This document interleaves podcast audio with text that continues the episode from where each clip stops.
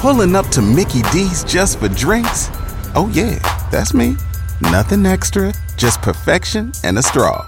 Coming in hot for the coldest cups on the block. Because there are drinks, then there are drinks from McDonald's. Mix things up with any size lemonade or sweet tea for $1.49. Perfect with our classic fries. Price and participation may vary, cannot be combined with any other offer. Ba da ba ba ba. Siasa Podcast. Leo katika Siasa Podcast nazungumza na gavana wa kaunti ya Pokot Magharibi, Profesa John Lonyanga Puo, akizungumzia tu kuhusu jinsi ambavyo alikuwa anamjua aliyekuwa rais wa tatu wa taifa hili Mwai Kibaki ambaye ameaga dunia, na pia tunazungumza tu kuhusu uongozi wake, maswala ambayo alikuwa anaangazia na ni yapi ambayo aliyafikia wakati wa uongozi wake.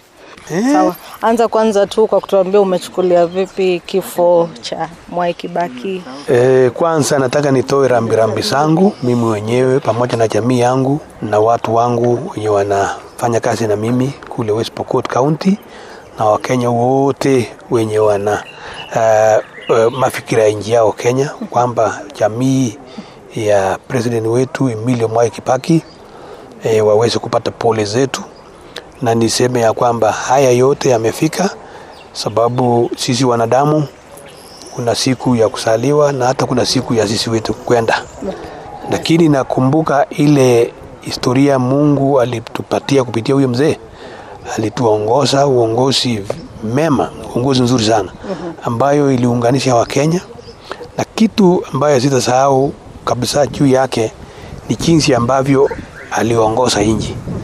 Wakati daruba ama shida napokuja, wakati ya Kibaki hakutingizika, hakureact mapema, aliona shida iche mpaka ipoe, ikataa kupoa iendelee mpaka ishe ndio aongee.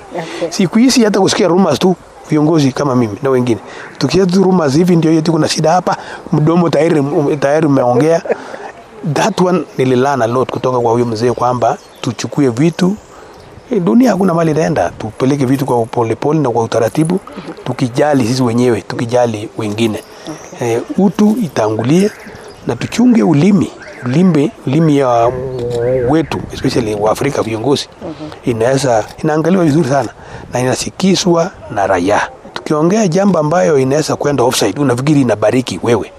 Ama inataka kumbe ponga points kwa siasa, na kumbe inachoma dunia. So lazima tuangalie jinsi ambayo tunaongea. Gavana, kabla hatujasonga mbele sana kwa mambo ambayo alifanya ama nini, labda uhusiano wako na hayati Rais Mwai Kibaki ilikuwa vipi? Uhusiano wako wa kibinafsi na Mwai Kibaki ilikuwaje? Nataka niseme ya kwangu yangu ilikuwa ni karibu sana, kwa sababu wakati huo yeye mwenyewe wakati aliingia uongozini ndio wakati ya kwanza sisi Wakenya wa wanaishi West Pokot kupewa uh, ma, ma, ma, madaraka kubwa kubwa. Tulipewa permanent secretary mara ya kwanza kabisa kwa ulimwengu ya Kenya. Wakati huo aliongea closely na my mentor the late President Moi. At that time my party leader was called Uhuru Kenyatta na kina Martha Karua wakaongea wakasema Lunyanga Buo the professor tumbe awe permanent secretary toka ya Pokot. Kwa hivyo ikaelevate mimi kuwa close na huyo president Mwai Kibaki sababu alinifanya kuwa PS ya industry. Mambo ya industry revolution ilionya muliona SMEs vitu zote zenye tulianza kwa kubadilisha uchumi mpaka industry yenye ilikuwa imekufa ilikuwa ikaamuka ni kwa sababu ya uongozi wake. Alinipea uh, direct uh, opportunity ni, ni, ni, nitumie hekima na akili na wenye nafanya kazi na wao pia mwishowe akani transfer kutoka industry nikaenda public works, mahali ambapo nyumba ya serikali, ofisi ya serikali, manyumba ilikuwa imeenda chini. Wakati huo tukaanza kwa bidii kuamsha hata nyumba ya the current deputy president William Ruto, tukaenda kwa kuamsha hiyo nyumba ilikuwa imelala stall project almost 15 years. Tukamaliza hiyo nyumba na kung'arisha, na hata the current occupant anafurahi sana, ajui vile tulifanya kazi 24 hours na huyo mzee. Kibaki akitusukuma tufanye hii government offices ilikuwa hata ipakwi rangi, the whole republic rangi ikamuka kila mahali, repairs.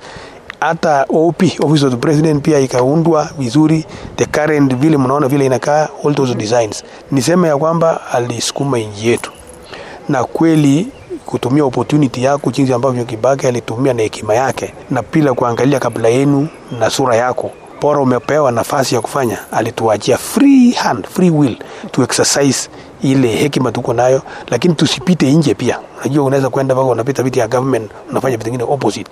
Lastly, kama sisi wafukaji, alituonyesha vizuri sana namna ya kubadilika, we change hata sisi wakati huo ndio tukaanza namna ya kubadilisha ng'ombe ya kienyeji, ng'ombe inasumbuanga na na- inapendana na wisi, tukabadilisha ng'ombe iwe ng'ombe ya kisasa, grade cows and so on and so on. Unauliza hii una, inakula nyasi sawa na ile, na masiwa unatoa wapi? Nyama unatoa wapi? Kwa kwa hivyo tubadilishe haya. This is a story about, naweza kumbuka kwamba I wish viongozi wetu kina mimi na wengine tuwe na roho ya kusoma eh, kutoka written testimonies live live testimonies kwa, kwa kama mzee huyo Kibaki. Uh, umezungumza ukasema ya kwamba alikupa nafasi, labda hii nafasi ambayo alikupa ndio ilikuchochea kisiasa, ili kusaidia kisiasa. kabisa niseme ya kwamba pengine hata ingekuwa mkono na kutambuliwa na huyo mzee, nani angenijua? mm-hmm. Sababu sasa aliponiinua Mungu alimtumia, ndipo nikaweza kujulikana na nikaweka bidii kwa kazi yangu. Na unapoweka bidii kwa kazi yako, watu wanaona ile kazi tulifanya. Tulijenga madaraja, tulijenga mabarabara wakati nilikuwa permanent secretary, tukajenga mashule, tukajenga hata makanisa kila mahali. Ndio ukienda wewe isipokuwa sahihi, wakikumbuka jinsi ambavyo Kibaki alisaidia, wanakumbuka na kusema aliinua kiongozi moja mwenye alikuja kufanya mema katika kaunti yetu Lunyang'abundu. Unaona sasa nikachaguliwa na hiyo watu. So nataka niseme ya kwamba maombi na mkono ya Kibaki ikakuwa juu yangu, nikainuka vile niko saa hii. Hata naamini ya kwamba kwa sababu ya maombi ya mzee, hii kampeni inayokuja nitapita. Okay. Tukiangalia uongozi wake kote nchini, labda ukilinganisha na uongozi wa marais wale wengine, uongozi wake uliafikia nini na nini? uchumi yetu ilikuwa imeenda negative, kusema ukweli, ilikuwa imeanguka chini, na si kwa sababu moya alishindwa, la, ni kwa sababu ilifika wakati ambapo tulitakana kubadilisha uchumbe ya, u- ya uchenzi ya nchi. Ndio, ndio akaleta economic model mzuri sana yenye ilibadilisha hii, akaamua kuweka ujenzi na pesa mingi kwa productivity areas kama industrialization, mambo ya ukulima akafufua tena. Unakumbuka hiyo ndio kina pesa kina KFA wakapewa pesa kina AFC wakapewa pesa, ilikuwa imeenda chini. Sasa kumpa pesa hizo ndio ikafanya Wakenya ku, kuinuka sasa na kuonekana kama mataa, na nasidi niseme ya kwamba ili tuende mbele, ile economic model ya 1963 ile kina Kibaki na kina Jomo Kenyatta na kina Moi waliweka mpaka ikapotea, alafu Kibaki hiyo juzi akaja kufufua, imepotea tena. So tuende hiyo tena kulete pesa karibu na watu wakulima especially wa- wana Kenya. Ile kitu ambayo itainua uchumi wetu ni ukulima. Tusijidanganye, wengine watasema mambo mingi hapa, let me for free. Ukulima ndio itainua wa Kenya. Tuhakikishe mbegu inaundwa hapa karibu na sisi vizuri ya nchi ya Kenya. Mbolea kama ingewezekana tuwe na factory ya mbolea Kenya hii, let me tell you for free, ungeona vile tungelupuka. Alafu sasa ndio tutafutie mambo ya mambo ya mm, ku, kuongeza bei, mambo ya masiwa yetu, mambo ya tuwe na new breeds, tuinue na tufufue research institution tulikuwa nazo ile dairy whatever tulikuwa nazo hizo zote, lakini zimerudi chini, na ili tuweze kuinuka tukumbuke mahali tulianzia. Hizo ndizo of the things tuanze nayo ili tuende mbele. Sikatai mambo hii ya hii, mambo ya kisasa hii zima kutumia hii mambo hii gadgets imekuja sasa, ndio hii watu wa ICT. Mimi napenda namna hiyo. Hiyo ni wale wamesoma.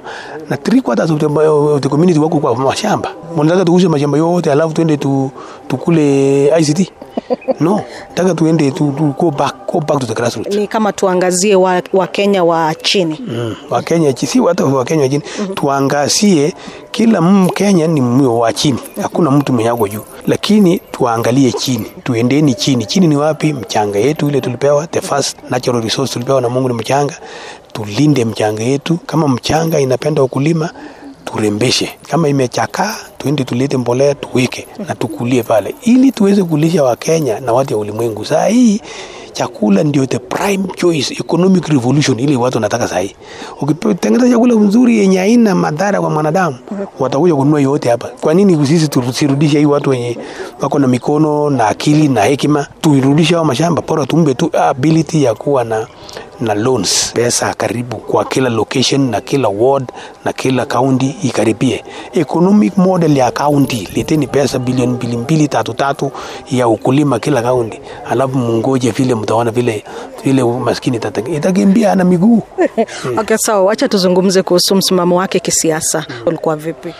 Msimamo wa Kibaki kama jinsi kama ungeangalia vizuri kabisa kabisa, huyo mtu alikuwa anapenda Wakenya wawe pamoja, the unity of people and that is why wakati hii shida ilipokuja, Mungu akatumia yeye na wengine kuleta gulu kama hii kitu inaitwa ilikuwa inaitwa Grand Coalition Government, serikali ya Wakenya wote. Ni hata ukitaka kusema serikali ya chama moja in quotes, ingawa ilikuwa chama lakini uongozi ya Wakenya wote. Saa hii ingekuwa mimi hii kama president wenu, saa hii saa hii ile mtu anajiita opposition leader unaweke yeye nampa 30% ya serikali waingie ndani. Sasa opposition wako ndani ya government wanapewa 30%, 70% ni wenye waliwin government. Sasa inakuwa competition, tuishindane kwa hii bedroom naitwa Kenya. We, wale wachache kama wataflourish vizuri sana kwa ile position wamepewa, mpaka hata minister ameng'ara, APS kila kitu department yao ministry yao imeenda juu. Wakenya watasema oh, wale tuliwaacha chini, tuende tumbe hao in the next 5 years wawe 70% na wengine warudi chini. In the process, nani ndio beneficiary? Kenya ndio ita benefit. Lakini sasa wewe tuseme tuwache giants top layer giants wale ambao wamesomea vitu yote, atakaa nje sababu ni mtu ya opposition, anakaa mpaka anaseeka, akili ile angetupea imekwisha sababu usei inakuja. Sasa what have we done? Alafu tunaweka tu wenye wameshinda kwa sababu wako na numbers. Unaweza kuwa na numbers na nyinyi msiko tu bure. Intellect ya kusalisha mambo wewe hakuna. Unachunga tu kabla yetu, mm, mm, chama yetu, mm, president yetu hizo ndio niliona kama huyo mzee alidilute hiyo na ningelipenda iende hivyo.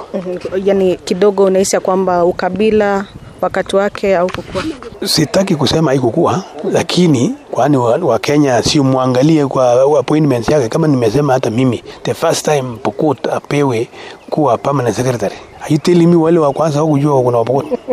Tutumie tu hiyo kwa mfano. So nikiongea hivyo hata Waturkana wanastuka, wanasema pia walipata, hata wakati hiyo ndio wakapata minister, wakati hiyo group.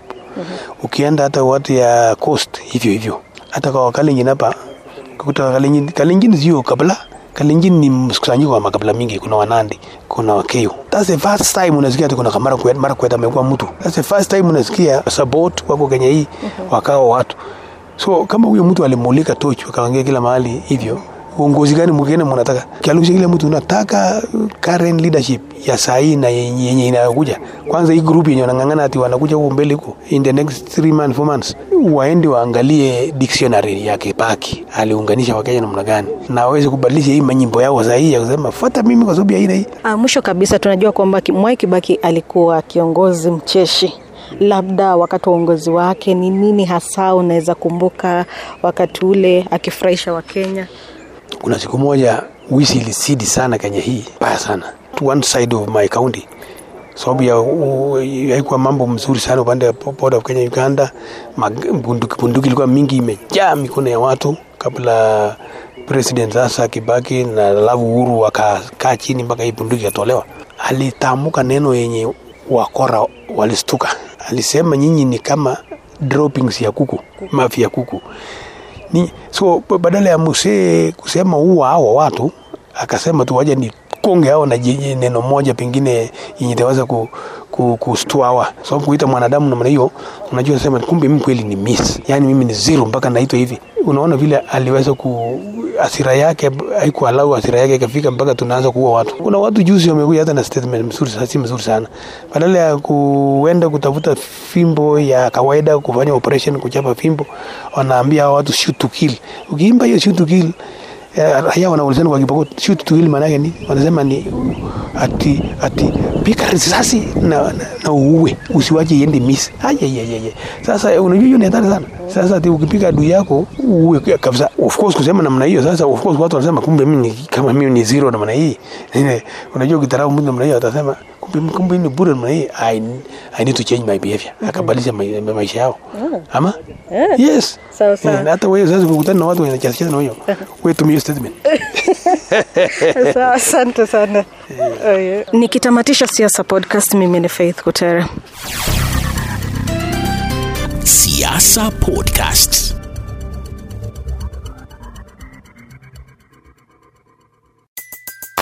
Everybody in your crew identifies as either Big Mac Burger, McNuggets, or McCrispy Sandwich. but you're the filet fish Sandwich all day. That crispy fish, that savory tartar sauce, that melty cheese, that pillowy bun. Yeah, you get it every time. And if you love the filet of fish, right now you can catch two of the classics you love for just $6. Limited time only. Price and participation may vary. Cannot be combined with any other offer. Single item at regular price. Ba da ba ba ba.